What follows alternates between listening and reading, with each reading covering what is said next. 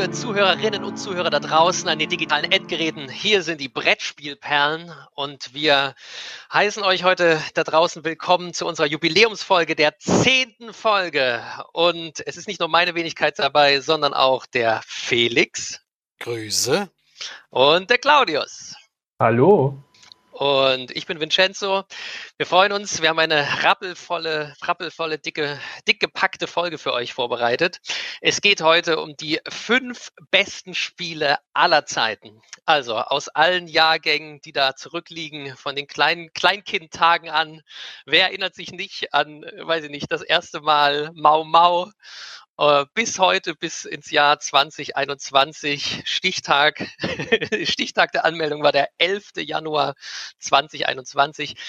Bis dahin haben wir jetzt alle unsere Spielerfahrungen zusammengetragen und küren jetzt unsere persönlichen Top 5 Spiele aller Zeiten. Und wie das so ist, das sind ja alles einfach nur private Meinungen, deswegen liegt das natürlich eventuell sehr nah beieinander oder auch sehr weit auseinander. Aber wir können dann uns gegenseitig ergänzen und sagen, warum wir das eine oder andere Spiel nun mal so toll finden, wie wir es finden. Und da würde ich sagen, bei 15 Spielen, die wir insgesamt, wenn es keine Überschneidungen gibt, vorstellen, Äh, da fange ich doch gleich mal direkt an mit dem Platz Nummer 5 auf meiner Liste. Und das ist was, was wahrscheinlich viele von euch kennen. Es ist Pandemie. Pandemie ist von 2008. Es ist äh, von Matt Leacock, der hat es damals ähm, designt und gestaltet ist es von einer ganzen Handvoll Leute. Zumindest lese ich jetzt mal die von der aktuellen Ausgabe vor. Die wurde ja nochmal bearbeitet. Das ist Josh Keppel, Christian Hanisch, Regie Mulun, äh, Chris Williams und Tom Thiel. Wahrscheinlich ist eine sehr internationale Gruppe. Im Original ist es bei Siemens Games erschienen. Inzwischen ist es bei Asmodee bei uns. Das war mal bei Pegasus äh, auf Deutsch erschienen. Ja, das ist so ein bisschen tatsächlich so, dass äh, viele, oder ich würde jetzt auch sagen, ich nehme bei mir in Pandemie alle Spiele auf, die dazu in der Serie gekommen sind. Also es gibt ja die Legacy-Variante mit Season 0 bis Season 2. Dann gibt es noch ähm, Iberia auf der äh, spanischen Halbinsel. Und dann gibt es noch, was weiß ich, Rising Tide, das ist das, äh, wo es ums Wasser geht. Dann gibt es Rom, wo man gegen die äh, Germanen kämpft, also Römer und so. Aber alles benutzt halt diesen Pandemie-Mechanismus. Ich hau das jetzt mal so ein bisschen in einen Topf rein obwohl ich sagen muss, dass ich Pandemie tatsächlich das Grundspiel auch noch sehr, sehr gerne spiele. Für die, die es tatsächlich nicht kennen, ist der Name ist Programm. Im Moment ist es wahrscheinlich so viel Programm, dass allen zum Ohren raushängt, aber es geht um eine Pandemie. Als das rauskam, das Spiel 2008, also ich finde es immer wieder erstaunlich, wie ich mir diese ganzen Begriffe, die da drin vorkamen, alles nie gehört und nichts darunter vorstellen konnte. Wir sequenzieren irgendwelche Viren und so weiter. Heute hat man selbst das inzwischen schon in den Tagesschau gehört. Also äh, das ist natürlich erschreckend, wenn einen das dann auf einmal so einholt, aber im ursprünglichen Thema hatten die das einfach super getroffen, weil wer hat schon damals an eine Pandemie geglaubt, die irgendwie sich weltweit ausbreitet? Es geht gleich um vier in dem Spiel. Man hat äh, ein Welt, eine Weltkarte vor sich ausliegen und man spielt kooperativ zusammen. Das war 2008 noch eine Seltenheit. Und man spielt kooperativ zusammen. Jeder spielt ein Wissenschaftler, eine Wissenschaftlerin aus diesem Bereich. Es gibt da Virologen, es gibt da Eindämmungsspezialisten, es gibt ähm, ja Ärzte ganz normal und die versuchen alle diesen Virus zu bekämpfen. Und da hat man so ein paar Aktionen und kann halt über die Weltkarte ziehen und versucht dann die einzelnen Viren oder Seuchen, wie sie da heißen, zu entfernen und zu gewinnen. Und indem man nämlich alle vier Heilmittel zu den vier Seuchen findet, bevor die Zeit abläuft oder bevor zu viele Leute gestorben sind. Ja, wenn man das so hört, dann denkt man, ich rede irgendwie über tatsächlich von heute. Aber wie gesagt, das ist also vor zwölf Jahren erschienen oder vor 13 Jahren inzwischen. Und also, genau, ich trotz, trotz der erschreckenden Aktualität bin ich immer noch sehr begeistert von dem Spiel, weil das kann das Spiel ja nichts dafür. Das ist ja genauso wie wenn man jetzt ein Kriegsspiel spielt und auf einmal ist Krieg in deinem Land, dann findest du es vielleicht auch nicht mehr so interessant, aber da kann ja das Spiel nichts dafür. Auf jeden Fall war es äh, oder ist es meines Erachtens auch immer noch eine gute Idee, weil gegen Viren möchte man von Haus aus kämpfen, jetzt vielleicht noch mehr als früher. Auf jeden Fall mit der Familie ist es eigentlich ein sehr gutes Thema, äh, gewesen, anstatt halt irgendwelche Menschen auszurotten oder so. Das ist dann sofort nicht mehr Familienspiel geeignet, hier dagegen schon. Und es hat einfach, finde ich, mit dem besten Mechanismus äh, von so kooperativen Spielen äh, geschaffen, die es gibt. Weil ein kooperatives Spiel ist ja immer irgendwie eine, in irgendeiner Art, im weitesten Sinne, ein Puzzle, was man lösen muss. Und hier hat der Matt Leacock halt ganze Arbeit geleistet und ein Spiel gemacht, was jedes Mal anders verläuft, jedes Mal andere Brennpunkte hat, jedes Mal der Fokus wieder anders liegt. Und ja, ich weiß nicht, wie oft ich es in meinem Leben gespielt habe, sicher schon um die 30 Mal das Standard-Pandemie. Ich habe auch inzwischen alle drei Erweiterungen dazu und ähm, habe auch Pandemic Legacy 1 und 2 und jetzt bin ich ja gerade bei Pandemic Legacy Season 0 dabei. Und ja, also wer die Legacy-Variante noch nie gespielt hat, der sollte unbedingt mit Season Zero, also Null, jetzt starten. Das ist, finde ich, eines der besten Spielerlebnisse überhaupt in meinem Leben. Und Pandemie als solches Brettspiel ist bei mir auf Platz 5. Würdest du denn sagen, dass Pandemie auch das Spiel ist, was du am häufigsten gespielt hast? Nein, das ist auf Nein. jeden Fall nicht mein Spiel, was ich am häufigsten gespielt habe. Trotz der ganzen, also wenn man jetzt alle Erweiterungen, Legacy und was weiß ich zusammenzählt, trotzdem nicht, okay? Hm, da. Das müssen wir nochmal nachschauen, aber das kann ich machen, während du deinen Platz Nummer 5 vorstellst. ja, gerne. Ein, ein Wortspiel ist das bei mir geworden. Ich bin eigentlich nicht so ein mega Wortspiel-Fan, muss ich ehrlich zugeben. Deswegen war ich damals so positiv überrascht von dem Spiel. Wir haben es nämlich vor Ort auf das Spiel 2019 gespielt und ich habe es mir da direkt gekauft und dann jetzt auch sehr, sehr oft gespielt. Und zwar handelt es sich um Letter Jam, ein Spiel von Czech Games Edition und gemacht, designt von Andra Scoopy. Artists sind hier gleich zwei, vier, vier Mann aufgezählt mit David Jablonowski, Frantisek Sedlicek, Lukas Wotika und Mik Michaela Zaralova. Ja, und in Letter Jam geht es darum, dass wir zusammen rausfinden wollen, welche Wörter wir äh, am Anfang des Spiels äh, äh, uns ausgesucht haben. Man kriegt, jeder kriegt eine Anzahl von Buchstaben, aus denen kann er sich ein Wort bilden. Ich sag mal, um die leichte Variante zu spielen, was schon nicht leicht ist, muss ich ehrlich zugeben. So haben wir es nämlich auf das Spiel gemacht. Ein Wort mit vier Buchstaben. Die legt man dann, die mischt man dann und gibt sie an seinen Nebenmann weiter. Und so hast du ein fremdes Wort, wo du nicht weißt, äh, äh, welches deine Buchstaben sind. Davon äh, stellt dann jeder einen Buchstaben auf den Tisch in so einen Halter. Das heißt, also von dir weg, das heißt, du siehst den Buchstaben nicht, aber alle anderen. Und jetzt können, kann man aus den Buchstaben, die man selber sieht, versuchen, ein Wort zu bilden und damit den Leuten Hilfestellung zu geben. Man kann so sagen, ich habe hier ein Wort mit vier Buchstaben und ihr kommt alle da drin vor mit euren Buchstaben. Dann einigt man sich, wer, wer das Wort am besten nennt und schreibt das dann auf und jeder kriegt dann die Zahl gesagt an, oder wenn man meint, es zu wissen, schreibt man es auf. Man sieht ja seinen eigenen Buchstaben nicht. Man muss dann draus lesen, was er, was man eben auf der anderen Seite sieht, was es sein könnte. Und zusätzlich als Hilfe bekommst du von demjenigen auch noch einen Chip, wo drauf steht eins bis sechs. Und wenn du das heißt, oder eins bis vier, wenn es nur vier Buchstaben sind, dann weißt du, an der Stelle steht mein Buchstabe. Und das macht man dann über viele Runden, versucht auch gegen den, also wenn man nicht zu sechs spielt, spielt auch noch ein weiterer Mitspieler mit, der äh, immer verdeckt äh, Karten spielt. Wenn der aber fertig ist, äh, hat man auch verloren. Also es ist auch ein Zeitlimit sozusagen, man kann nicht unendlich viele Runden spielen. Äh, und wenn man auch weniger Leute sind, äh, spielt auch ein imaginärer Spieler mit, der immer zwei Karten ausstellt, also aufstellt, die man dann auch noch mit zusätzlich verwenden kann. Und ja, es versucht jeder das Wort des anderen rauszufinden. Bei vier Buchstaben, wie gesagt, klingt total einfach, aber man glaubt gar nicht, wie falsch man bei so einem Spiel liegen kann. Alleine schon, wenn dein Buchstabe an der ersten Stelle geht, steht und es gibt viele Möglichkeiten und legst dich zu früh fest, dann lieber noch eine Runde warten und vielleicht nochmal lesen, weil da kamen schon die skurrilsten Dinge raus. Und es gab auch schon äh, Beleidigungen, dass man nicht, die Rechtschreibung nicht kann, weil das kann gar kein Wort ergeben von, de, von deinem Nebenmann. also alles Mögliche. Macht mir sehr viel Spaß. Äh, vor allen Dingen zu sechst äh, ist wirklich die beste Variante.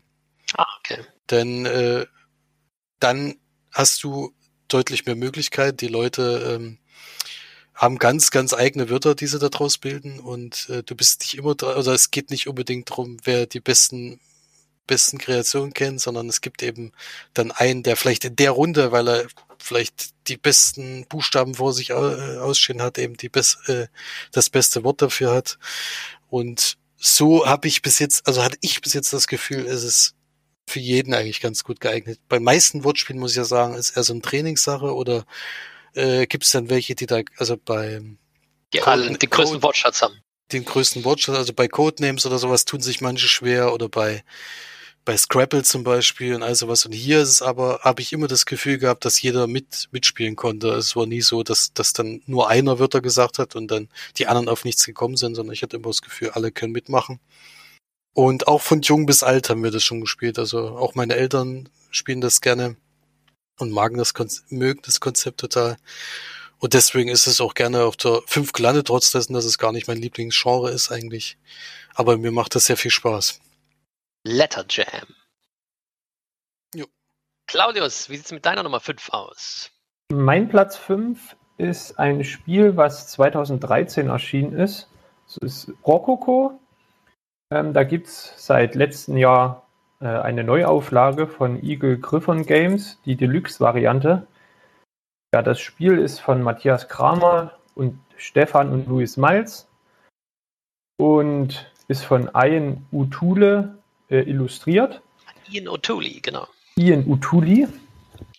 Ähm, ja, und bei dem Spiel geht es darum, dass wir einen Schneidereibetrieb führen und äh, müssen für einen großen Ball, den Louis der 15. Äh, veranstalten möchte, für den müssen wir Kleider schneidern für die Gäste, die dann dort auftreten. Und das kann man bis zu fünf Spieler spielen. Und dann sind wir quasi konkurrierende ja, Schneidereibetriebe und müssen dort die äh, schönsten Kleider dort bei dem Ball präsentieren. Und um dort halt sehr aufzufallen, müssen wir zum Beispiel versuchen, in einem Saal eine Mehrheit zu haben, heißt, ähm, da abgetrennte Räume und Ballsäle gibt auf dem Spieltableau. Und dort ähm, versuchen wir ja möglichst viele Kleider reinzuschneidern, aber wir können auch eine andere Taktik verfolgen und sagen, wir schneidern in jeden Raum, den es in dem ganzen Schloss gibt, äh, ein Kleid rein und sind dann quasi überall präsent. Da gibt es auf unterschiedlichste Weisen äh, Siegpunkte. Und das Schöne an dem Spiel ist, es gibt da einen kleinen Deckbuilding-Mechanismus. Man kann sich äh, ja, sein, sein Betrieb aufwerten. Man kann Leute einstellen, man kann auch Leute entlassen. Am Anfang starten alle mit den gleichen äh, Personen. Da gibt es Meister und Gesellen und Lehrlinge. Die Lehrlinge, die dürfen einfach weniger auf dem Spielplan machen. Zum Beispiel dürfen sie nicht die Aktion nutzen, dass man eben Kleider schneidert, denn wer will schon ein Kleid vom Lehrling anziehen? Und die Meister dürfen zum Beispiel ähm, ganz besonders tolle Kleider schneidern, die dann besonders viele Siegpunkte bringen. Und Meister sind auch die einzigen, die in den Betrieb noch weitere Leute einstellen dürfen.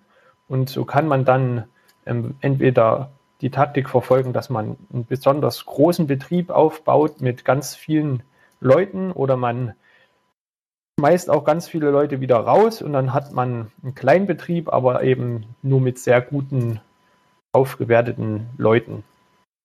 Genau, und das Spiel, äh, finde ich, eben sieht wunderschön aus und verbindet sehr schön äh, verschiedene Mechanismen. Und ja, ich spiele es jetzt schon sehr viele Jahre, habe mir auch die Deluxe-Variante gekauft und bin sehr zufrieden damit. Rokoko, Nummer 5. Okay, machen wir mit den vierten Plätzen weiter. Auf meinem Platz Nummer 4 ist tatsächlich gelandet Magic the Gathering oder Magic die Zusammenkunft auf Deutsch. Das ist ein Spiel von 1993 steht hier. Bei Boardgame Geek bei vielen startet es glaube ich mit 94, wenn du mich, bin ich mir glaube ich äh, sicher. Der Designer war damals Richard Garfield. Inzwischen haben das andere Menschen übernommen. Und dazu gibt es eine lustige Geschichte. Richard Garfield wollte damals ähm, das Spiel Robo Rally rausbringen. Das war so ein Spiel mit verrückten Robotern mit so einem Programmiermechanismus. Und das Spiel war aber wohl zu teuer, das erstmal so auf den Markt zu werfen, weil da braucht man ja ein bisschen Vorschusskapital, weil er wollte da auch Zinnfiguren der Roboter mit drin haben und so. Und dann hat er sich gedacht, na, wie produziere ich das? Wie, wie gehen wir in Vorleistung für das ganze Geld? Ich mache mal so ein kleines Kartenspiel, das werfe ich auf den Markt. Ich hatte da immer schon mal so eine Idee im Hinterkopf. Und äh, wenn sich das gut verkauft, dann habe ich ja vielleicht Geld für mein eigentliches Spiel, was ich machen möchte. Tja, und dieses kleine Nebenprojekt, dieses kleine, schnelle Kartenspiel war halt dann Magic. Und ja, das ist ein Spiel, das gibt es halt über 25 Jahre später immer noch und es wird so viel gespielt wie nie. Also das hat auf jeden Fall, äh, würde ich sagen, Roborally um einiges mehr überlebt und ist auch um einiges populärer geworden. Ja, für die, die Magic nicht kennen, das ist so, das hm, ist es das erste? Ist es das erste Kartenspiel, also Sammelkartenspiel? Ja, es ist das erste Sammelkartenspiel, bin ich mir eigentlich relativ sicher. Also ein Spiel, wo man seine, seine Sammlung immer erweitern kann durch sogenannte Booster, also kleine Packungen, wo immer zufällige Karten drin sind. Bei Magic, so ein bisschen wie es auch anklingt, spielt man einen Magier. Es ist normalerweise ein Duellspiel. Es gibt da auch ganz viele Varianten inzwischen von, aber in der Grundform ist es ein Duellspiel, also zu zweit. Einer spielt einen Magier gegen den anderen und man beschwört Kreaturen und Einheiten und Zauber und bekämpft sich, jeder hat 20 Leben und der, der zuerst nur Leben hat, der verliert und der andere gewinnt. Und dazu benutzt man Mana, was aus den verschiedenen Landschaften gewonnen wird. Und da gibt es dann die berühmten fünf Farben bei Magic. Das ist dann Wälder für grün, Ebenen für weiß, Inseln sind blau, Sümpfe sind schwarz und ähm, Gebirge sind rot. Genau, das sind die fünf Farben, das ist der Farbenkreis von Magic the Gathering und in diesen Farben gibt es halt verschiedene Schwächen und Stärken. Ja, und seine Decks kann man halt aus verschiedenen Farben oder einer Farbe mindestens zusammensetzen. Dieses Spiel hat sich also auf jeden Fall in seiner Popularität ist es, glaube ich, nie so hoch gewesen wie, wie jetzt. Es gibt inzwischen auch eine funktionierende App, die jetzt gerade diesen Monat als Handy-App auch rauskommen wird. Bisher läuft die nur auf dem, auf dem PC. Und ähm, dadurch hat sie, glaube ich, noch mehr Leute angesprochen denn je. Und ja, ich möchte gar nicht wissen, das äh, Wizards of the Coast hat es damals veröffentlicht, ist inzwischen von Hasbro aufgekauft, also gehört inzwischen zu Hasbro. Und ja, wenn jemand wie Hasbro so ein Spiel kauft, dann machen die das natürlich nur mit den ganz großen Fischen. Das heißt, die, ich glaube, Magic ist inzwischen, naja, ich erzähle irgendwas vom Pferd. Aber um und bei, glaube ich, so ein 15 Prozent oder so vom Gesamt-Hasbro-Umsatz erwirtschaftet Magic, dann kann man sich vorstellen, das ist natürlich immer noch nicht vielleicht Monopoly-Niveau oder ich weiß nicht genau, aber es ist schon ziemlich weit oben. Also eins der größten Spiele. Ja, und es kam so, dass durch diese App ich das eben auch jetzt zuletzt öfter gespielt habe und es wieder öfter, zwar digital in dem Fall, aber ich besitze auch noch die Offline-Magic-Karten. Mit meinem Bruder spiele ich auch immer noch mit den, mit den Karten, weil der jetzt derjenige ist, der in meinem näheren Bekanntenkreis noch Karten davon besitzt. Dann gibt es aber auch andere Freunde, die ich habe, die auch das Spiel noch manchmal mit mir spielen und die die Karten halt noch kennen und mögen oder selber noch welche haben. Also Genau, ich war da relativ früh dabei. Also irgendwo in den 90ern habe ich damit auch angefangen, dann habe ich eine lange Pause gemacht und jetzt bin ich zurück und erkenne, dass sich das Design tatsächlich auch sehr weiterentwickelt hat und ich finde es immer noch, also von diesen ganzen Trading Card Spielen, wo es inzwischen dann auch Hearthstone gibt als digitale Version oder Legends of Runeterra von den von Riot Games. Also gibt es inzwischen ganz viele Leute, die versuchen, diesen Genre reinzukommen oder das auch erfolgreich gemacht haben. Aber man muss halt wissen, der große Papa von all dem ist immer Magic. Und da hat Richard Garfield, der eher auch so ein Ausnahmetalent ist, damals ein Spiel gestaltet, wo ganz viele Sachen, die er erfunden hat bei Magic, die sind heute noch so. Also seit 93 haben sich da verschiedene Kernmechanismen. Also zum Beispiel, wenn du jemals fragst, warum startet man irgendein Kartenspiel mit sieben Karten auf der Hand und warum zieht man eine nach und warum fängt der, der anfängt, zieht keiner, aber der andere zieht eine und so. Das sind alles Mechanismen, die hat Richard Garfield damals 93 einfach mal so erfunden und die sind praktisch Standard geworden in ganz, ganz vielen. Oder warum besteht so ein Kartenstapel aus 60 Karten? Das sind alles Sachen, die hat er sich ausgedacht und die funktionieren einfach. Also er hat auch die, er ist so ein bisschen mathematisch äh, oder ich weiß gar nicht, aber also er macht viel mit Mathematik. Ich weiß gar nicht, ob er Mathelehrer ist oder so. Aber also der hat auf jeden Fall bei vielen Sachen einfach die richtigen Zahlen auch gefunden. Kann man zum, zum, für die Balance sagen. Genau. Wer das gestaltet hat, kann ich nicht sagen. Das sind nämlich 510 Leute hier auf Boardgame Geek gelistet. Also es gibt ganz viele Illustrationen. Ähm, genau. Ron Spencer war immer meiner, einer, einer meiner Lieblinge. Auf jeden Fall ist es auch eins der schönsten Kartenspiele in meinen Augen, weil es halt durch natürlich auch die Größe und das nötige Geld dahinter, finde ich, mit die besten Illustratoren im ganzen Brettspielmarkt auf sich vereinen kann. Und dadurch ist es halt auch einfach ein sehr, sehr schönes Kartenspiel. Ja, mein Platz Nummer vier. Magic, die Zusammenkunft. Felix, wie sieht es bei dir aus? Bei mir kommt jetzt ein einfaches Familienspiel zum Glück, äh, so zwischendurch, nämlich Kopenhagen habe ich auf Platz vier gesetzt. Ich mag ja Tetris-Spiele im Brettspielformat total gerne. Ich habe da auch ganz, ganz viele verschiedene Sachen schon gespielt, behalte aber immer nur das, was mir am besten gefällt. Und das ist zurzeit immer noch Kopenhagen, äh, die ein Spiel von Asker Harding Granerud und Daniel Skjöld Petersen und Artist war Markus Erd. Und in Kopenhagen geht es darum, dass wir die Häuserfassaden von, von dem Ortschaft äh, neu gestalten dürfen. Und das machen wir in, mit Tetris-Stein möglichst schön und möglichst effektiv. Denn wir ziehen immer aus den Hafen zwei Karten, die irgendwelchen Farben entsprechen, also zwei gleiche im optimalen Fall oder zwei verschiedene. Und daraus kann man sich Tetris-Steine kaufen, wenn man so will. Und die sind eben verschieden lang. Wir haben der größte Tetris-Stein sind, glaube ich, fünf Teile, dann vier, drei, zwei. Und die baut man in seine Fassade ein. Dort kann man dann irgendwelche Symbole oder Embleme überbauen.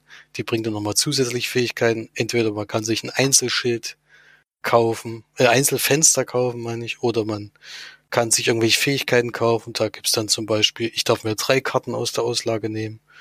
Oder ich darf ähm, bauen und ziehen in einer Runde. Das darf man nämlich sonst nur getrennt voneinander. Und also was, also da gibt's auch nochmal fünf verschiedene Möglichkeiten, die jeweils immer nur einmal einsetzbar ist. Und beim nächsten Emblem, was man überbaut, kann man sich entscheiden, mache ich das alles, also drehe ich die wieder auf die Seite, dass ich sie wieder benutzen darf oder kaufe ich mir ein neues oder kaufe ich mir doch wieder ein Einzelfenster. Und jeweils, wenn du eine Reihe voll machst, äh, kriegst du kriegst du Punkte und wenn du eine Spal Spalte voll machst, kriegt man eben Punkte. Und es gibt dann eben noch Zusatzpunkte, wenn man es schafft, eine Reihe oder Spalte nur mit Fenstern zu füllen. Denn auf den Tetris-Steinen sind nicht auf jeden Punkt ein Fenster markiert. Also man kann es nicht auf allen Reihen schaffen, aber man kann es so gut wie möglich schaffen, um möglichst viele Punkte rauszuholen. Ja, es ist sehr einfach, es ist sehr schön gemacht und äh, ich spiele das sehr gerne, auch mit meinem Vater zum Beispiel, der mag das auch total. Und äh, ist so ein typisches Spiel, was man abends mal rausholt, wenn man mal zwei, eine halbe Stunde Zeit hat nochmal und was Leichtes spielen will. Da ist es einfach perfekt gemacht. Und für mich bisher das beste Tetris-Spiel ich habe allerdings jetzt die aktuellen noch nicht gespielt. Ich weiß nicht, wie zum Beispiel The City ist zum Beispiel. Das würde mich noch interessieren, ob das vielleicht so eins ist, was das ablösen kann. Ich habe mir jetzt auf jeden Fall noch die Roll and Write Variante geholt von Kopenhagen.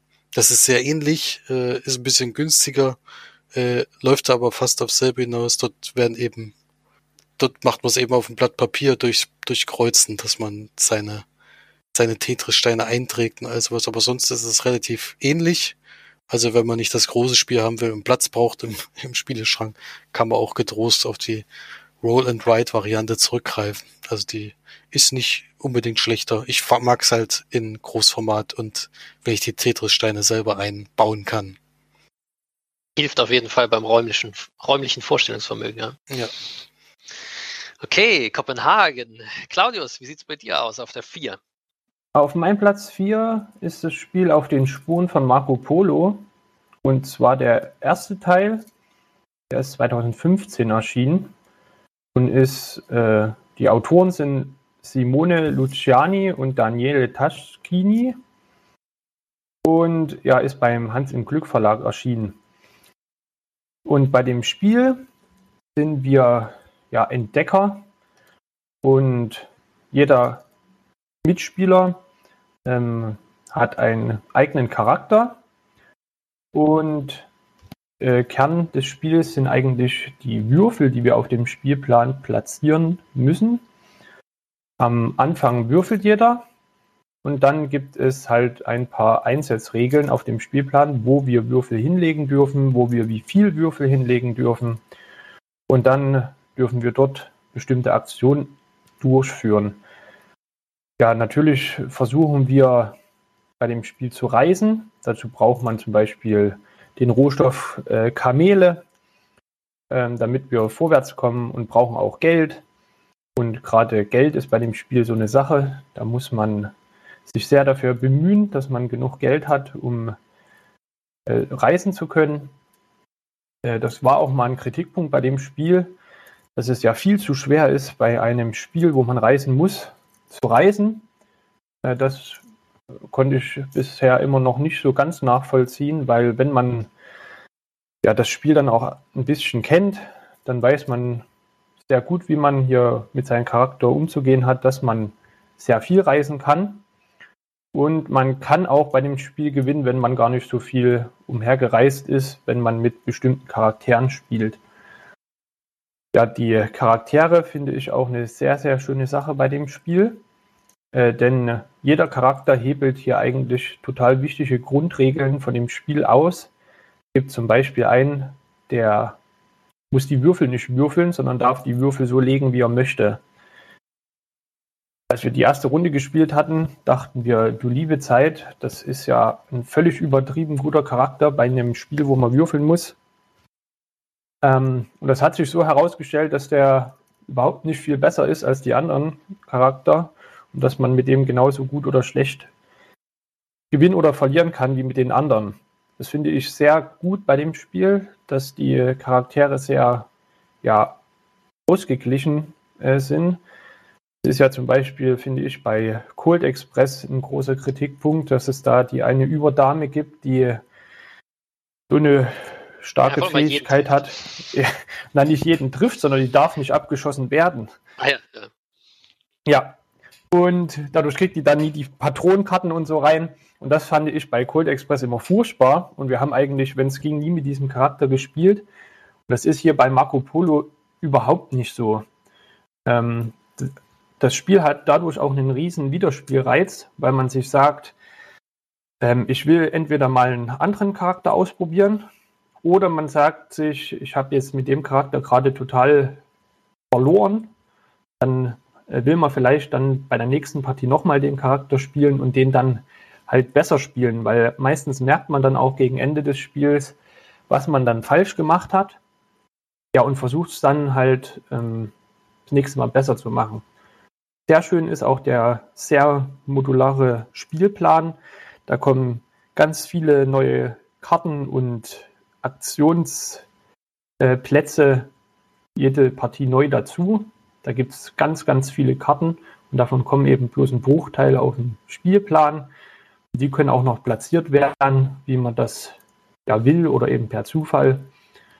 Und ich finde eben, hat einen sehr großen Wiederspielreiz, ja, und ist eben ein ja, Kennerspiel, was mir schon seit sehr vielen Jahren sehr viel Spaß macht.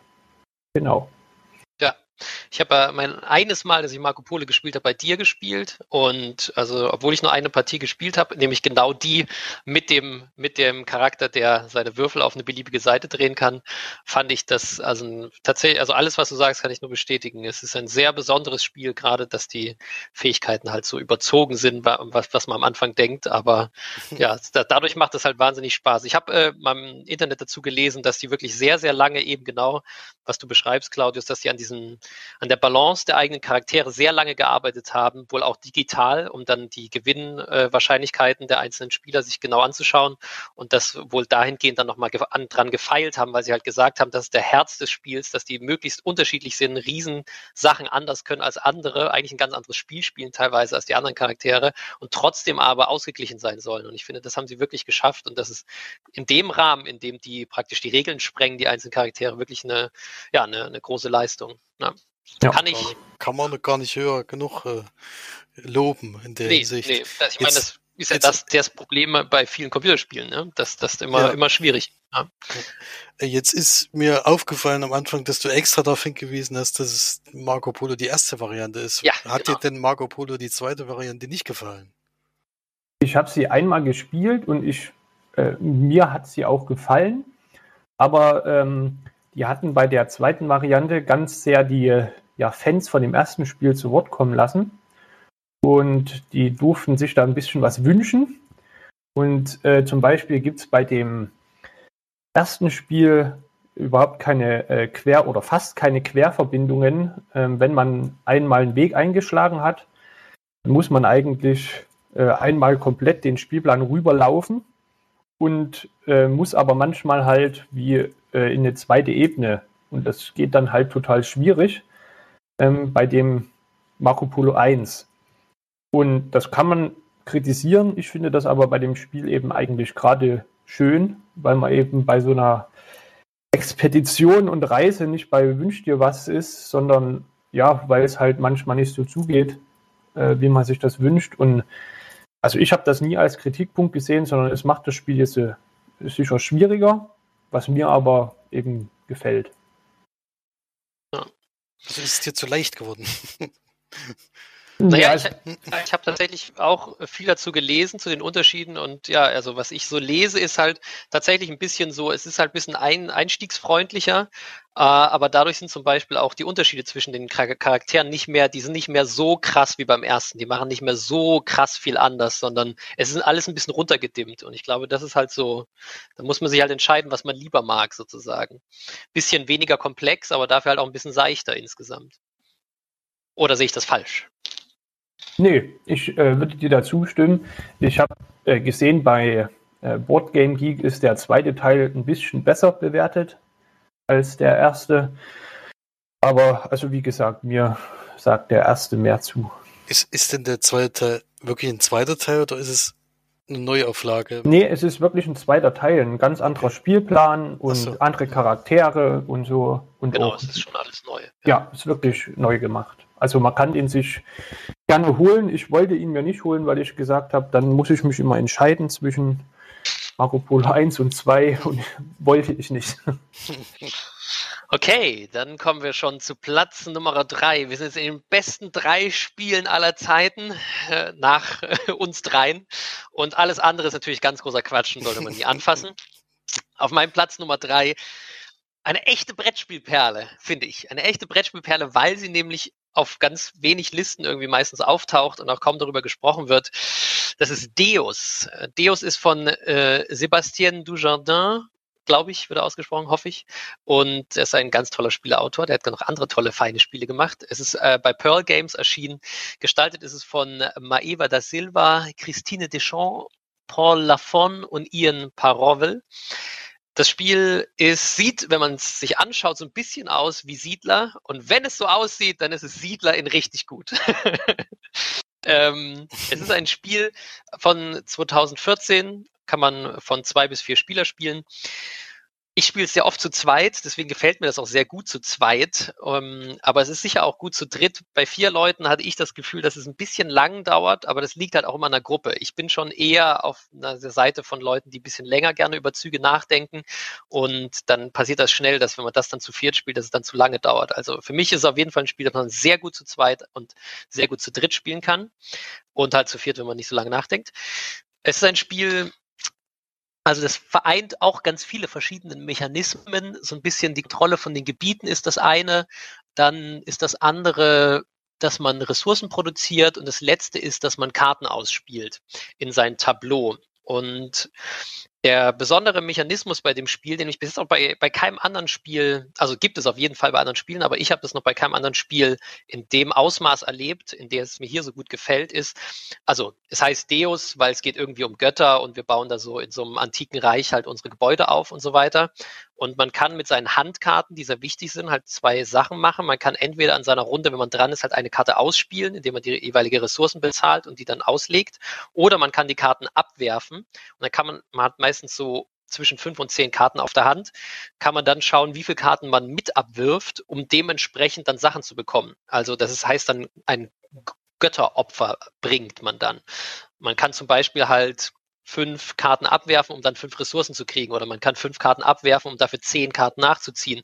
Das ist einmal ein ganz toller Mechanismus. Das heißt, egal was ich auf meiner Hand habe, ob die Karten gut oder schlecht sind, ich kann eigentlich immer was machen. Und wenn ich halt einfach zehn Karten nachziehe, ich meine, das ist so viel, danach habe ich auf jeden Fall tolle Sachen in der Hand.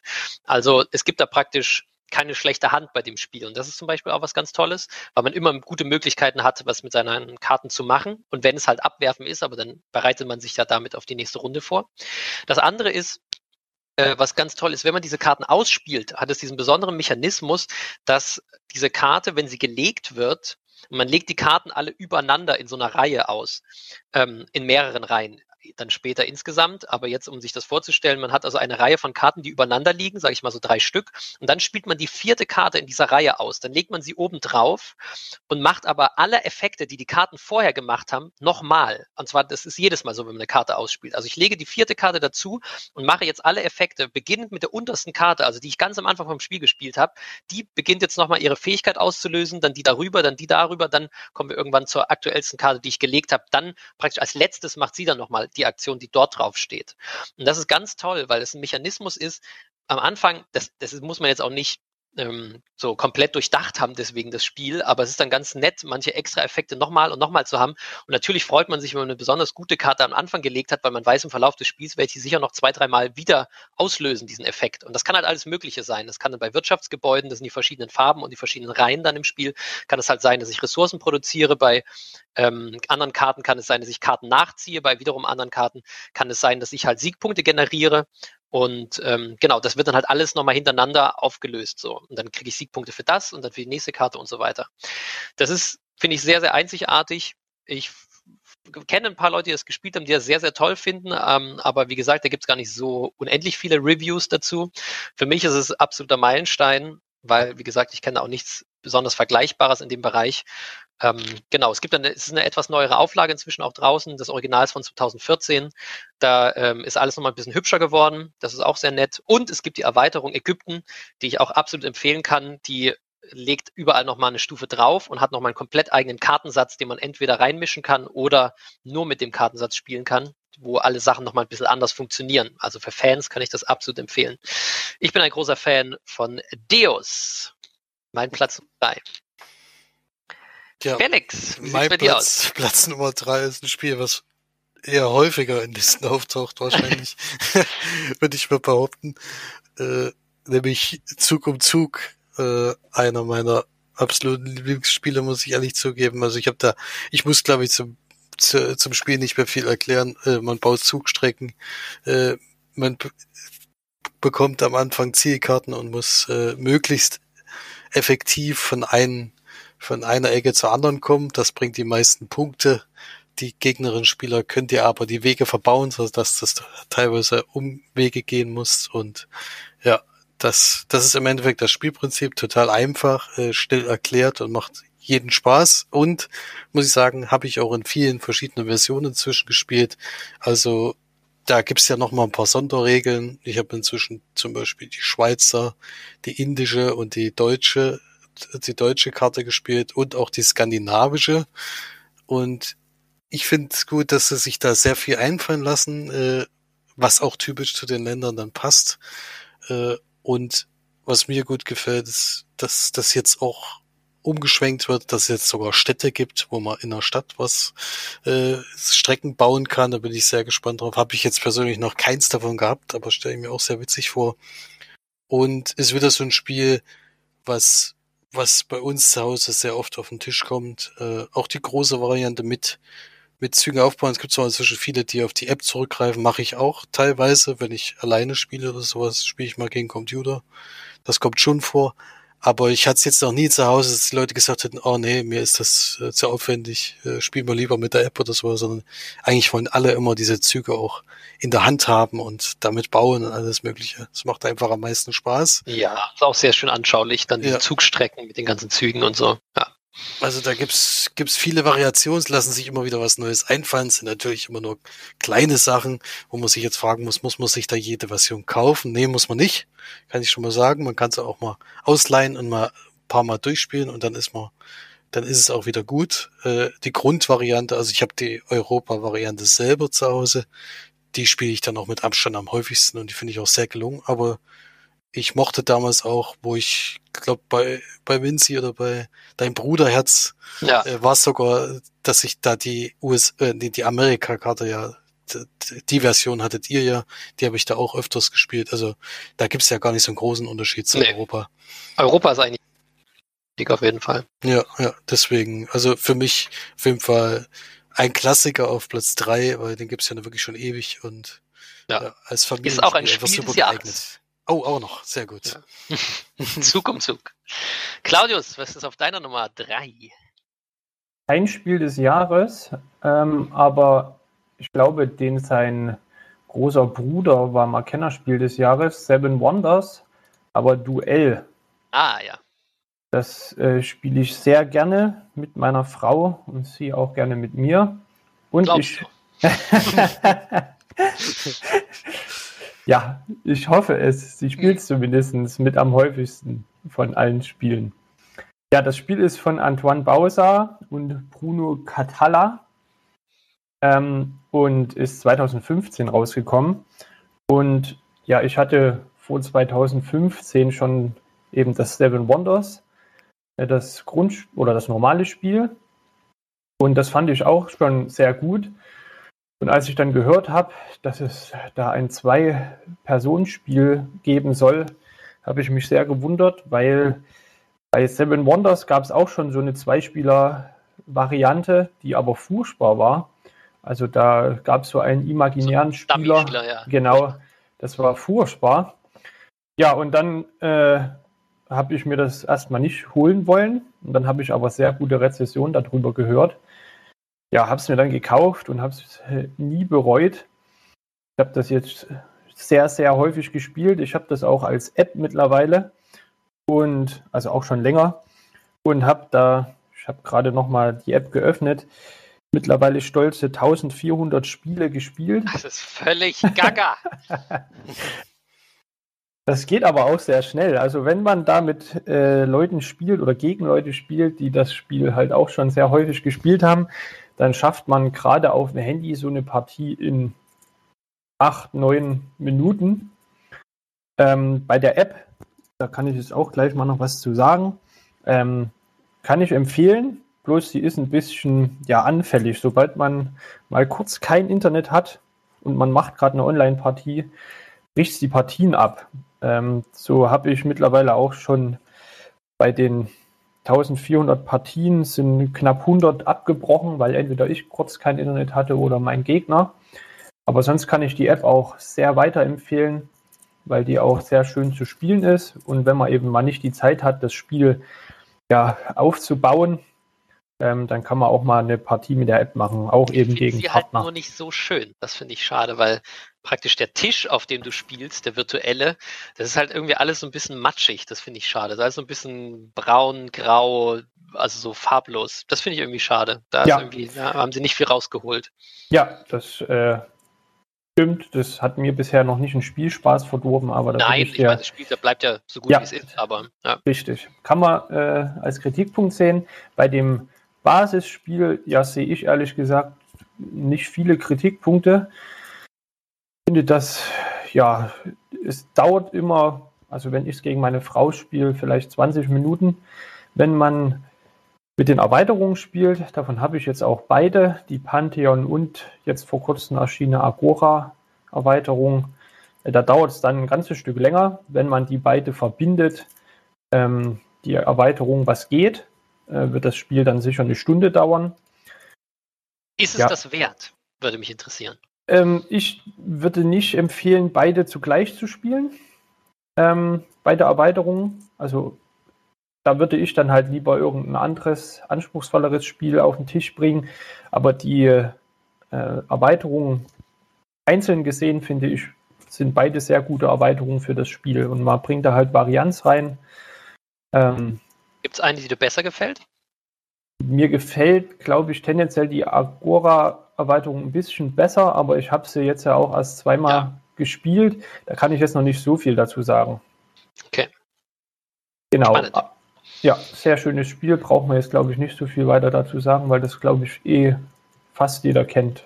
Und wenn nicht, dann soll er sich schnellstens informieren. Sofort ändern. Ja, Okay, dann sind wir schon bei Platz Nummer zwei. Und bei Platz Nummer zwei ist bei mir Scythe. Ein Spiel von was? 2000. Platz zwei?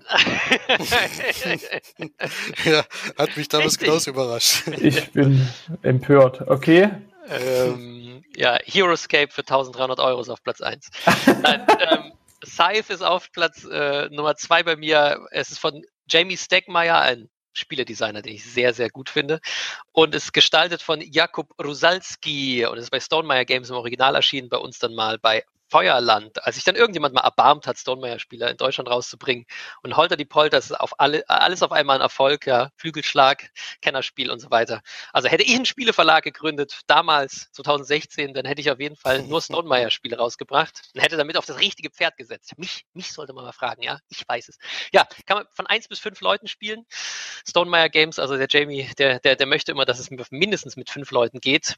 Ich würde es bei dem Spiel, naja, geht das doch, das geht. Mit fünf kann man das Spiel tatsächlich spielen.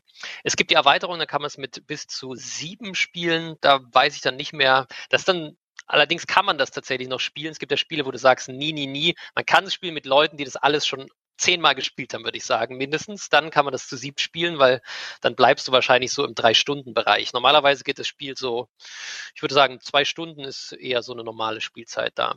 Ja, worum geht's? Es geht um so viel. Also ist das schönste Spiel aller Zeiten. Das ist äh, einfach ein Fakt, so. Und da hat niemand das Recht, was anderes zu behaupten.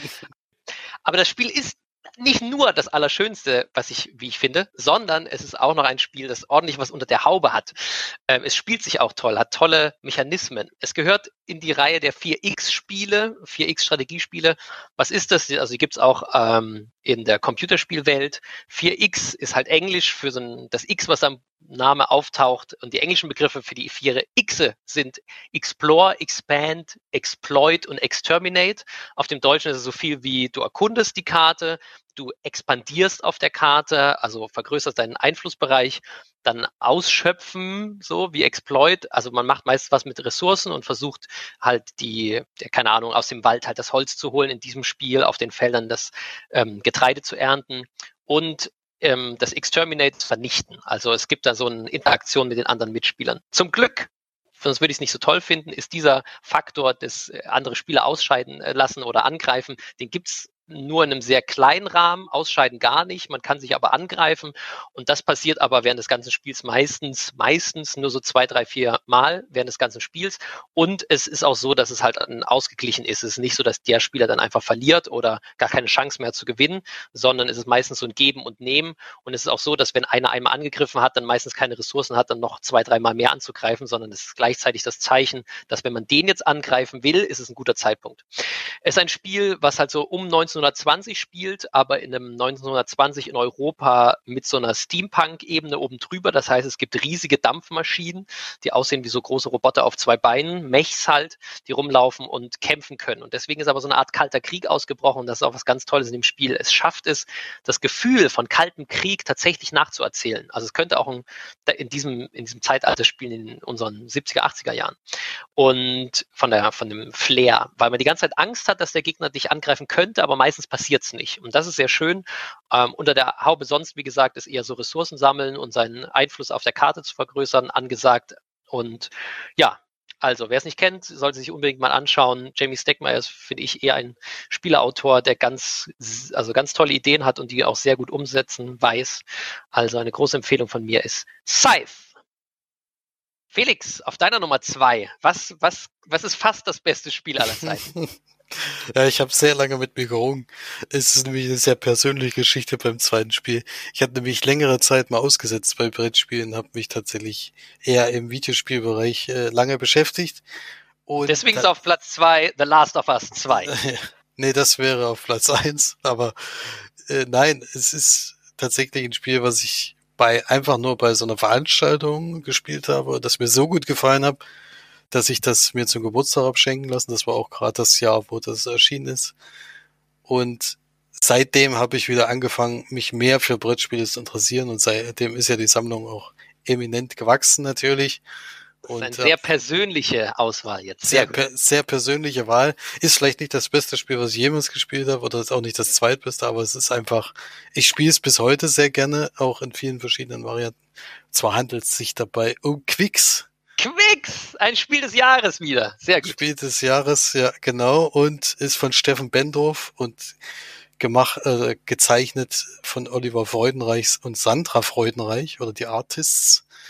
Und ja, ist ein sehr einfaches Spiel. Äh, wir haben vier Zahlenreihen von zwei bis zwölf. Einmal, äh, zweimal von zwei bis zwölf und einmal, zweimal von zwölf bis zwei. Und man darf nur von links nach rechts kreuzen. Einer würfelt, die Weißen Zahlen gelten für alle und derjenige, der würfelt, kann auch eine Kombination mit Farbwürfeln ankreuzen. So kann er in einer Runde bis zu zwei Kreuze setzen und die anderen eins. Und so spielt man immer mit, immer machen alle gleichzeitig, haben, haben Einfluss auf das Spiel und ja, es ist ein bisschen Glück dabei, natürlich wie immer bei einem Würfelspiel, aber das äh, stellt für mich kein Problem dar, weil du sehr, sehr viele Möglichkeiten hast und vor allen Dingen haben die neuen Spielarten äh, sehr viele Möglichkeiten gegeben. Also wir hatten ja vor kurzem erst Quicks Bonus nochmal besprochen, wo es die zwei neuen Varianten gab, aber auch Quicks on Board, die Brettspiele, wo man tatsächlich in der Runde noch ein drittes Kreuz setzen kann und dadurch noch ein paar mehr Punkte raus. Jetzt wird's wild. Jetzt gehen sie völlig. Jetzt drehen sie völlig Jetzt durch. Drehen sie völlig. Kreuz. Ja, also es ist wirklich, äh, es funktioniert, es ist einfach und äh, es, wir spielen es echt sehr, sehr oft, muss ich ehrlich zugeben. Na, und man äh, muss ja auch sagen, es hat den, das Roll and Ride groß gemacht. Also, dass ja. äh, ich würfel und mache dann Kreuz. Heute gibt's ganz viele, ich ziehe eine Karte und mache dann irgendwo ein Kreuz oder zeichne was weg auf, meiner, auf meinem äh, Block. Das äh, ist mit Quicks ganz groß rausgekommen und gibt's ja. inzwischen ja, ist es ja eins der beliebtesten Genre geworden. Das ist ähnlich übrigens wie bei Pandemie und kooperativen Spielen. Ne? Auf einmal gibt's nur noch Zeug in dem Genre und vorher gab's kein einziges. ja. ja. Ja, also das auf jeden Fall äh, hat das Genre so mit begründet und ich mag es bis heute, ich spiele es bis heute gerne. Es gibt da auch Quicks, das Duell zum Beispiel, wo es eine Zweispieler-Variante gibt, wo es noch ein bisschen äh, komplizierter gemacht ist für beide. Also es ist wirklich in den Variationen, die es jetzt gibt, äh, weiß nicht, reicht's dann auch vielleicht irgendwann mal oder gibt es demnächst noch ein paar, aber äh, sie haben ja auch verschiedene Spiele, die da ein bisschen drauf aufbauen mit Quantrum und Quinto und so, das geht alles in die Richtung, aber ich finde die Urfassung tatsächlich immer noch am besten, spielt die am liebsten und da empfehle ich auf jeden Fall die, auch die Deluxe-Variante, die ist auch nicht so wahnsinnig teuer wie bei anderen Spielen, die Deluxe-Variante, weil da ist gleich ein Würfelteller integriert und diese diese Tableaus, die man hat, sind abwischbar. Nicht, nicht mehr die Blöcke, die dann irgendwann ja. alle gehen, sondern tatsächlich alles, alles so, wie es sein muss. Und äh, das ist für mich immer noch mein ein sehr persönlicher zweiter Platz auf jeden Fall. Denn äh, durch das Spiel bin ich erst wieder so richtig in dieses Brettspiel-Hobby reingerutscht. X. Claudius, auf deinem Platz Nummer zwei. Mein Platz zwei ist Wasserkraft. Haha, unser Ja, haben wir alle schon äh, mal zu dritt gespielt, äh, angespielt. Wir hatten es ja gar nicht fertig gemacht, weil ja, uns vielleicht ein bisschen auch der Spaß flöten gegangen ist, weil wir so viel falsch gemacht haben. Ähm, ich komme erstmal noch zu den Autoren. Das ist Tommaso Battista und Simone Luciani. Und ja, bei dem Spiel äh, ja, kann man eben sehr viel falsch machen, besonders wenn man das erste Mal spielt. Und das hat sich eben auch schon bei anderen Partien gezeigt, die ich jetzt gespielt habe. Und ich habe jetzt schon einige gespielt. Ja, dass die, die das Spiel das erste Mal spielen, erstmal ein bisschen überfordert sind und erst am Ende merken, was denn besser gewesen wäre. Ähm, man kann eben äh, nett sein und helfen. Also den, den Gegner, das habe ich einmal viel zu gut gemacht. Ich glaube, ich habe ich es die letzte Folge schon erzählt, dass äh, ja ein Kumpel dann nach meinem Tipp einen Staudamm wohin gebaut hat, ähm, der mich dann das ganze Spiel völlig fertig gemacht hat und ich überhaupt nicht mehr reinkam. Also zu gute Tipps sollte man nicht geben. Ähm, da kann ich noch mal kurz sagen, was man überhaupt macht. Man baut halt Staudämme und nicht nur Staudämme, sondern auch Rohrsysteme und ähm, ja, solche äh, Wasserkrafthäuser, Elektrohäuser oder wie man das nennt. Ähm, Genau, und da kann man eben dem Gegner äh, sehr drin rumfuschen, kann eben einen Staudamm vor den seinen Staudamm bauen, kann den quasi richtig schön das Wasser abgraben ähm, und kann den ja richtig in die Suppe spucken. Und das kann man halt äh, sagen, das mag ich gar nicht. Also wenn man ein Spiel äh, oder kein Fan von Spielen ist, wo man sich ärgert, dann ist Wasserkraft gar nichts für einen weil das ist ein Spiel, da ist man eigentlich nur dabei, den anderen zu ärgern und sich total zu freuen, wenn das klappt. Ähm, ja, das ist auf jeden Fall nicht für jeden was. Ähm, ein cooler Mechanismus ist noch so ein äh, Ressourcenrad. Wenn wir was bauen, dann äh, kommen diese Ressourcen, die wir dazu äh, bezahlen müssen, in ja, ein Rad. Und das wird dann im Laufe des Spiels immer mal gedreht. Und die Ressourcen bekommen wir dann wieder, wenn sich das Rad um 360 Grad gedreht hat. Deswegen versucht man auch egal mal, dass sich das Rad schnell dreht oder ähm, viel zu bauen, weil dann rückt das Rad immer weiter, wenn man baut und es kommt dann halt auch wieder was raus. Ähm, das ist ein sehr schöner Mechanismus, wie ich finde. Und ja, es ist ein Spiel, das geht nicht kurz. Also da kann man schon mal zwei Stunden dran sitzen. Es ist auch kompliziert. Also bei Boardgame Geek ist es auch mit äh, einem Schwierigkeitsgrad von vier von fünf Punkten äh, bewertet, was ja schon ziemlich hoch ist bei Boardgame Geek. Expertenspiel auf jeden Fall. Ja, auf jeden Fall ein Expertenspiel. Genau. Und ich kenne einige, die hatten jetzt schon sehr großen Spaß an dem Spiel.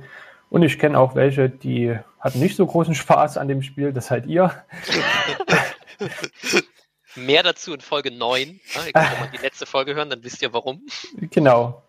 Ähm, ja, ich habe sehr großen Spaß an dem Spiel. Und Hast du die Erweiterung inzwischen gespielt? Ich, ich habe die Erweiterung noch nicht gespielt, beziehungsweise ich habe den, äh, den Charakter, da gibt es jetzt die Niederländer. Ah, ähm, die gehen noch nicht zur WM. Ja, ja die habe ich äh, mal gespielt, also den, den Niederländer da.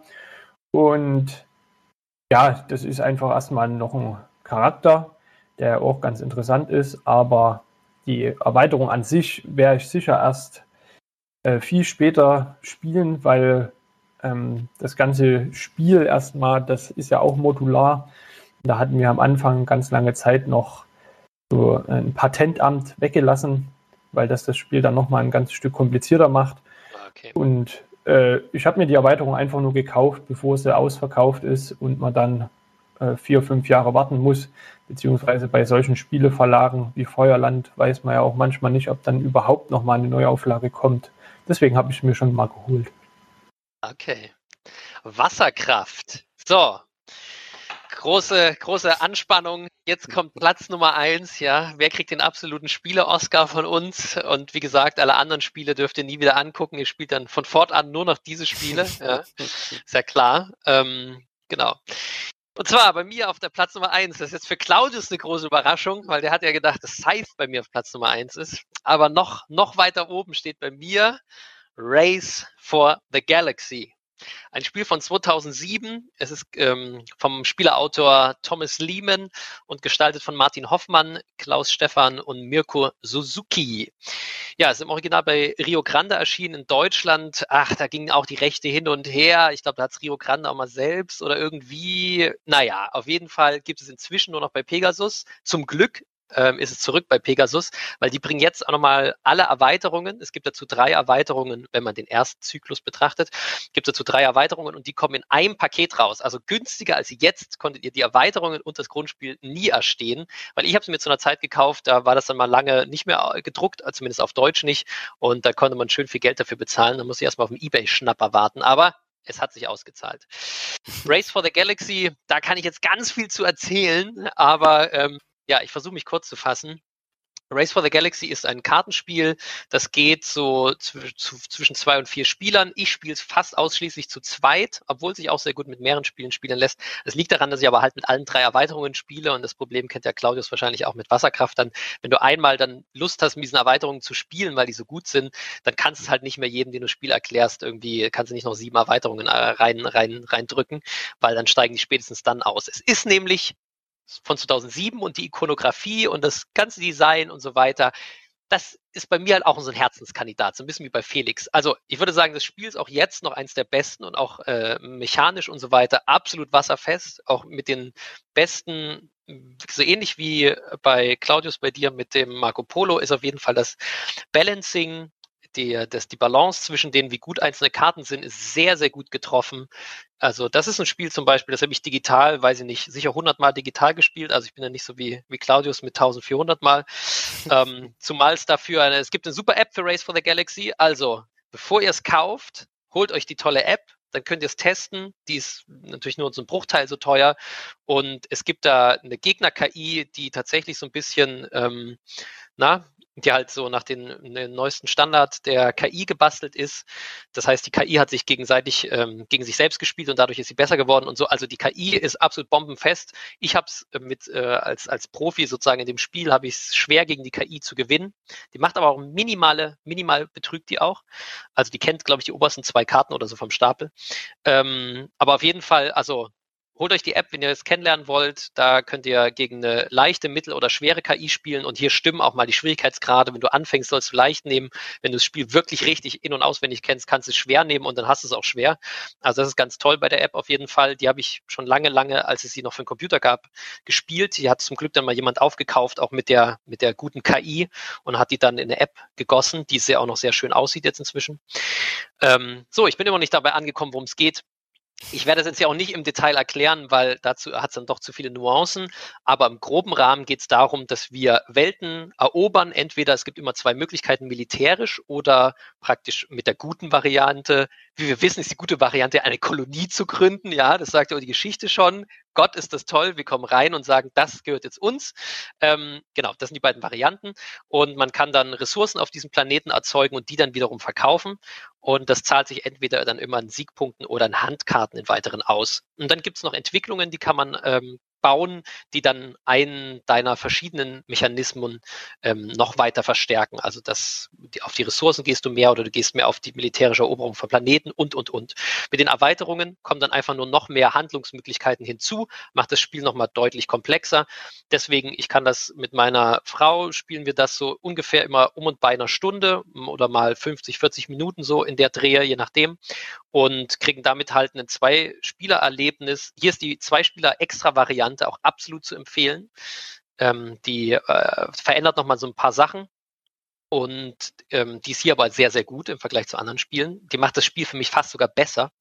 Und ja, ist ein tolles Erlebnis, weil in der Zeit, in der wir das inzwischen spielen, wenn man es gut kennt, ich kenne kein Spiel, das so eine unfassbare Tiefe hat, bei gleichzeitig so einer kurzen Spieldauer. Aber das geht einem natürlich viel, wenn man dann irgendwann sehr komplexe Spiele irgendwann relativ zügig spielen kann.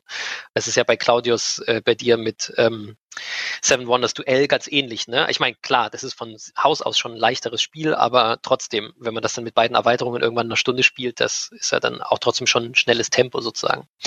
Ja, also es hat ganz viele verschiedene Mechanismen. Äh, am besten gefällt mir, dass du deine Handkarten abwerfen musst, um für deine Karten zu bezahlen. Dadurch ist es immer wichtig, viele Karten in der Hand zu halten und es ist immer eine knifflige Entscheidung, welche behält man in der Hand, um sie später auszuspielen. Ein anderer toller Mechanismus ist, dass das, was ich als Aktion auswähle, diese Runde betrifft auch immer meinen Mitspieler.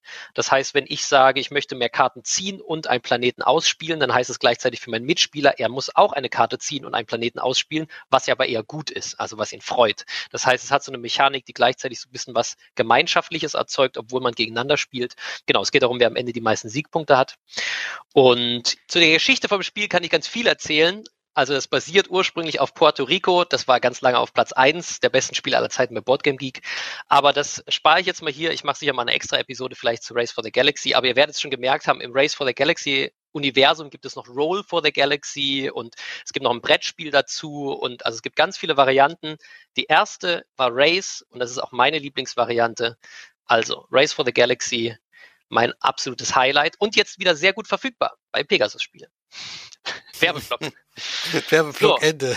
Deine absolute Nummer eins.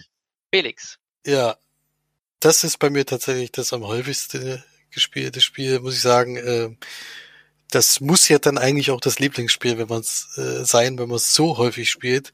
Inzwischen allerdings auch äh, per App und gegen den Computer oder gegen andere Spieler, weil keiner mehr gegen mich antreten will. Es könnte sein, dem Spiel ein bisschen besser geworden bin. Äh, und zwar handelt es sich um Star Realms. Yes. Ähm, das ist für mich, also von den Deckbuilding-Spielen, vor allen Dingen, ich mag allgemein Deckbuilding-Spiele sehr, sehr gerne. Also ist ja Dominion zum Beispiel ein großer Kandidat und alles was.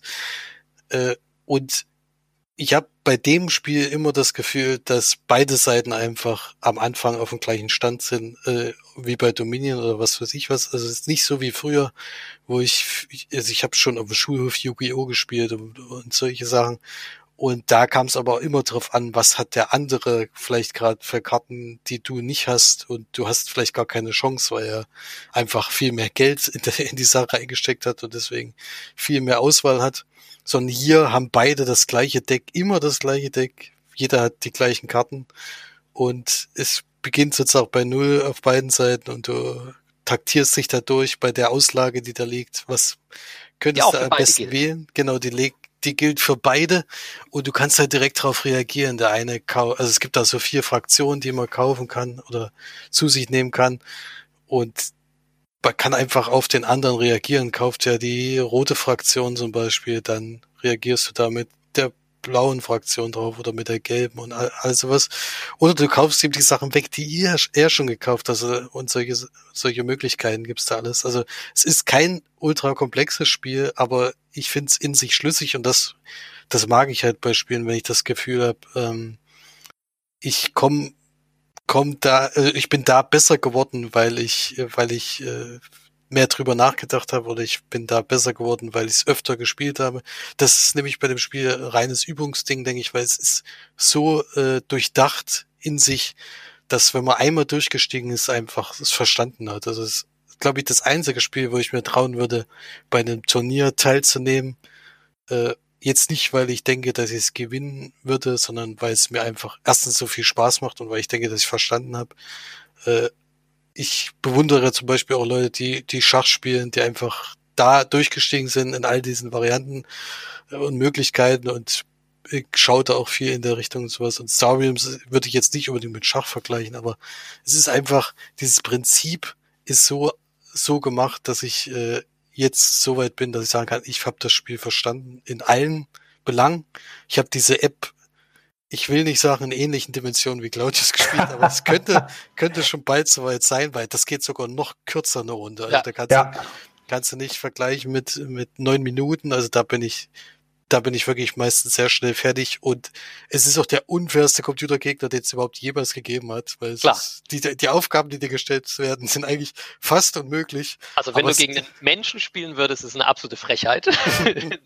es ist wirklich, also der, der, der hat dann teilweise einfach mal schon mal bessere Karten auf der Hand, bevor das Spiel losgeht und sowas. Na, mein äh, Liebling ist ja, du startest mit 50 Leben, er mit 100. Oder ich finde, ich finde auch super, wenn sie sagen, ja, also wenn die Aufgabe, es wird ja auch pro pro Mission werden dir auch Aufgaben gestellt. Wenn du die höchste Aufgabe natürlich erreichen willst, das ist immer das Schwerste, aber das ist natürlich mein Anspruch. Und da gibt's, glaube ich, in der ersten Runde schon gleich mal äh, besiegt den Gegner in sieben Zügen oder sowas, was, ja.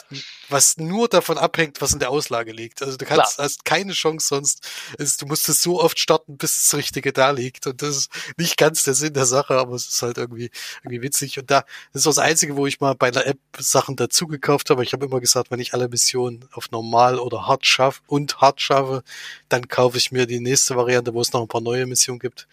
Da gibt's dann auch diese ganzen Erweiterungen, die es da, die da möglich sind, aber ist auch. Leider, glaube ich, immer noch nicht alle auf Deutsch gibt, oder? Nee, ne? Die nee, gibt's nicht. Nee, Nein, gibt's nicht alle auf aber Deutsch. es gibt ja echt sehr, sehr viele Erweiterungen. Also ich habe mir das Spiel selber mal gekauft, so einfach nur um Versand äh, zu sparen. so äh, noch draufgehauen. Hast Felix und, Nummer 1 einfach so gekauft? ja. Nein, aber ich muss auch sagen, äh, also preis-leistungstechnisch ist das Ding ja. echt super gut. Ja, das, das, das war auf jeden Fall. Also genau, man muss dazu sagen, es ist ja auch mein äh, Platz Nummer 6 gewesen. Aber man muss bei Star Realms auch gar nichts dazu kaufen. Also man kann auch einfach mit diesem Grundspiel kann ja, so lange genau, glücklich das werden, das ist fantastisch. Und dann ja. wirklich der Preis-Leistungs, äh, also ganz, ganz weit oben, ja. Spiele ich, spiele ich auch immer noch am meisten. Diese Ursprungsvariante äh, funktioniert einfach äh, und so, so will ich es eigentlich haben. Beim, bei der, bei der App äh, ist halt dadurch, dass man gegen Computer spielt, also wie häufig das, das da schon probiert habe, aber da gehen halt auch mal Stunden ins Land.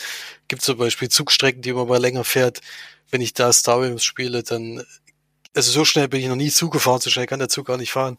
Äh, also die Zeit rennt da dahin, wenn, man, wenn ich dieses Spiel aufmache. Und es ist vor allen Dingen so, dass ich es erst auf dem Handy gespielt habe, da fast bis zum Ende, also wirklich alle Missionen, die es so gibt, auch auf dem härtesten, härtesten Modus. Und dann habe ich es über meinen Account noch auf dem Tablet installiert. Aber nein, der Spielstand wird nicht überspielt. Da musst du nochmal von vorne anfangen. Andere, andere hätten da abgebrochen. Ich habe es natürlich dort genauso auf Biegen und Brechen wieder an den Punkt gespielt wie auf dem Handy. Und dann, äh, ja, also das ist wirklich, das ist wirklich mein Lieblingsspiel und ich, ich spiele das so, so extrem gerne. Also da brauchen wir schon eine besondere Form des Wahnsinns auf jeden Fall. Auf jeden Fall. Also ich habe die Designer, glaube ich, noch gar nicht genannt, nämlich Robert Doherty, Doherty. Doherty, ja. Und Doran Castle. Genau, die Art. beiden, Darwin Castle, genau. Und die sind ähm, übrigens ehemalige Ex-Magic-Profis. Und da schließt der Kreis zu meiner Nummer 4, zu Magic. Ja. Weil, und das sieht man halt auch, bei Magic gibt es ja, hatte ich ja gesagt, die fünf verschiedenen Farben. Hier gibt es vier verschiedene Farben, die aber ähnlich wie bei Magic sich sehr stark voneinander unterscheiden. Und das hatte ich auch schon gesagt. Also man sieht einfach, wie das, natürlich bei Leuten, die Magic auch toll finden, aber trotzdem, das fließt halt einfach in ganz viele andere Kartenspiele, fliegt so diese DNA von Magic fließt da inzwischen fast schon ähm, automatisch mit ein. Und das hat auch hier die Deckbilder, finde ich, deutlich nach vorne gebracht, weil das eine super Verbindung gewesen ist. Ja, ja. Also wirklich, wer Dickbilder so äh, in ihrem Ursprung mal spielen will und eine leichtere Variante als vielleicht als vielleicht sowas wie Dominion Mage Knight oder, oder ja Mage Knight oder oder wahrscheinlich dann auch Magic, der ist hier auf jeden ja. Fall gut aufgehoben. Also genau. Im Ursprung übrigens zu zweit, man kann es aber auch sehr gut, finde ich, zu viert spielen. Aber äh, wird eher nicht ganz so gut. Obwohl ich das auch schon viel gemacht habe, weil ich zwei sehr gute Freunde habe, die es immer wieder spielen wollen. Aber ich würde sagen, am besten geht es zu zweit oder zu viert. Man kann auch, wenn man sich nicht unbedingt in diesen Weltraum-Schlachtschiff-Universum äh, ah, ja, genau. beschäftigen will, gibt es auch was im Fantasy-Bereich mit Hero Realms. Das ist das gleiche Spielprinzip, nur eben im Fantasy-Bereich. Fantasy. Fehlt nur noch Claudius. Deine absolute Nummer eins, das beste Spiel aller Zeiten ist bei mir Cooper Island habe ich seit ja, Anfang 2020 und ja, habe es seitdem sehr häufig gespielt. Zumindest für so einen Plopper. Das kann ja, ja ganz leicht mal zwei Stunden gehen, wenn man da mit jemandem spielt, der sehr gerne grübelt, auch länger. Bei dem Spiel muss man aber auch grübeln. Also das ist so ein richtiges ja, Grüblerspiel. Ähm, das kritisieren auch ähm, einige an dem Spiel, dass man da nicht sehr viel miteinander redet. Kann ich auf jeden Fall unterschreiben. Das ist jetzt nicht sehr kommunikativ, dieses Spiel, weil man kommt sich bloß äh, ja, ein paar Mal in dem Spiel ein bisschen in die Quere, wenn man seine Worker da einsetzt. Ähm, genau.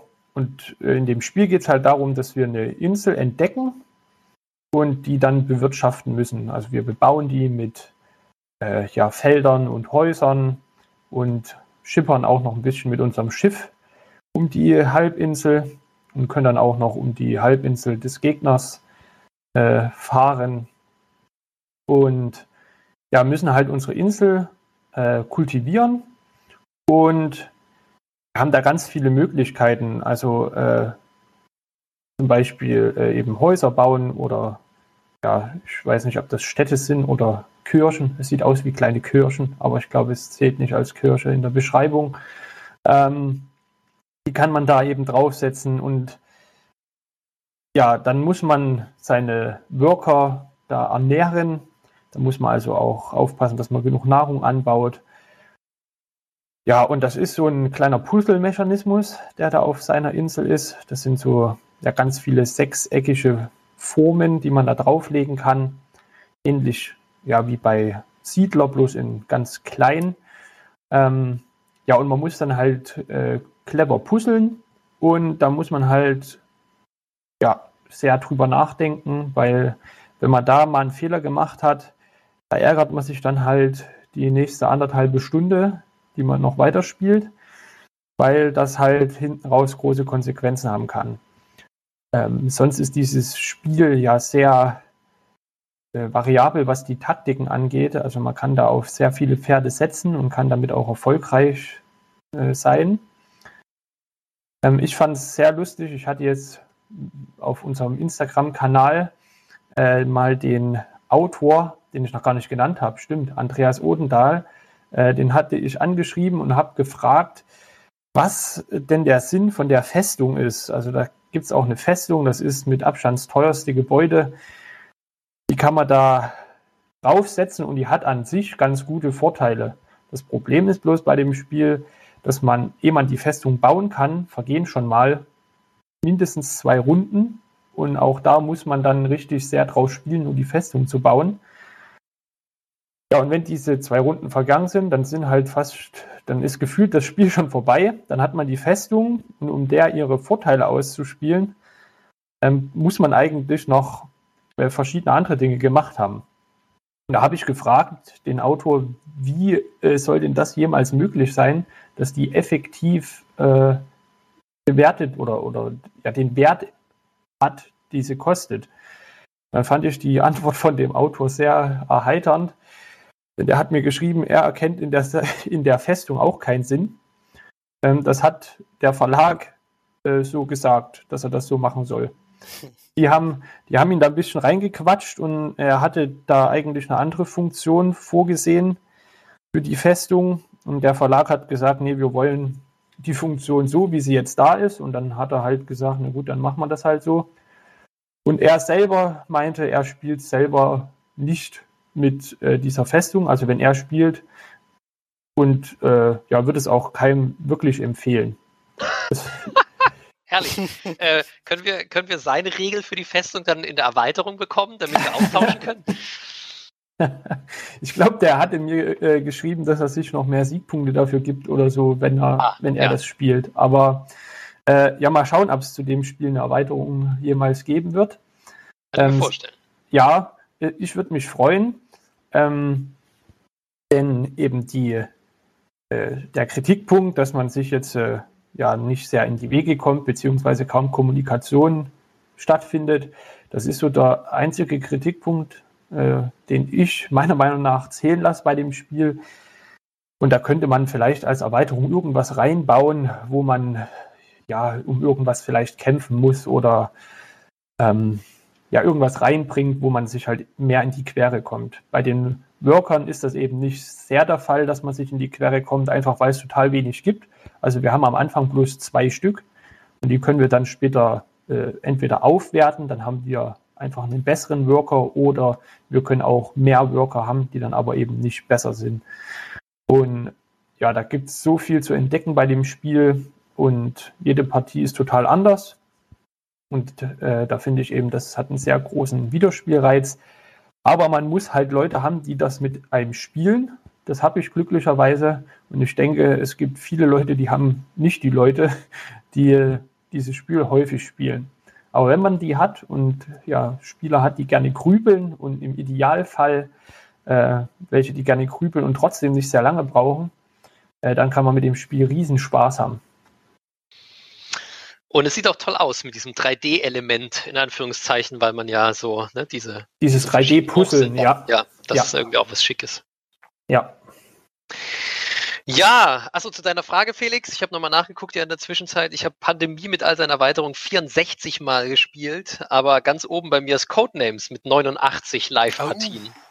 Ja, aber nah dran auf jeden Fall. Ja, Codenames ist auch nur, ist nicht in meinen Top 10, weil ja dann will man natürlich, ja, also ich ist auf jeden Fall ein super gutes Spiel, was ich absolut toll finde, aber ich ähm, freue mich natürlich auch mal die komplexeren Spiele auf den Tisch zu packen, deswegen ist es da nicht in meinen Top 10 dabei.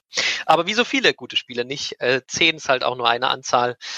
Ihr habt jetzt auf jeden Fall 15 Spiele als Anreiz gehört, vielleicht ist ja für euch was dabei. Auf jeden Fall vielen, vielen Dank fürs Zuhören. Das war unsere Folge 10 mit den absolut besten Spielen aller Zeiten. Wie gesagt, wenn ihr euch irgendwas kauft, den Rest gar nicht mehr anfassen, direkt aus, der, aus, der, aus dem Fenster damit, ja. Das, das ist hier der Status, der, der Goldstandard im Brettspielwelt. Äh, wir haben ja auch nur die fünf Spiele im Schrank. Ja, eben, wir haben auch ja. die fünf Spiele, ja. Äh, was anderes kommt noch gar nicht auf den Tisch. Also, ähm, ja, macht bei unserem Gewinnspiel mit. Äh, das gilt vielleicht noch einen Tag. Dann haben wir euch jetzt nämlich ganz viele, viele Tipps gegeben. Damit müssen Sie das eigentlich auch knacken. Aber das ist so ein kleiner Hinweis zum Schluss. Soweit hört er ihn keiner. Also, dann, wir hören uns bei Folge 11 wieder. Äh, ich bin der Vince, das andere waren Felix und Claudius. und ähm, bis zum nächsten Mal. Ciao, ciao. Tschüss. Tschüss.